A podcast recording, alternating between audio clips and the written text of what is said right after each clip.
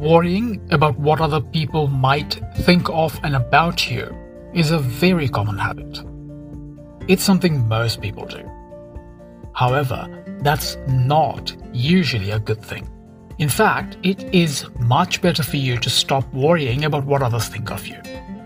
Find out 5 reasons why and why worrying about what others think of you is a losing game in this talk. Listen to the upcoming talk to learn more.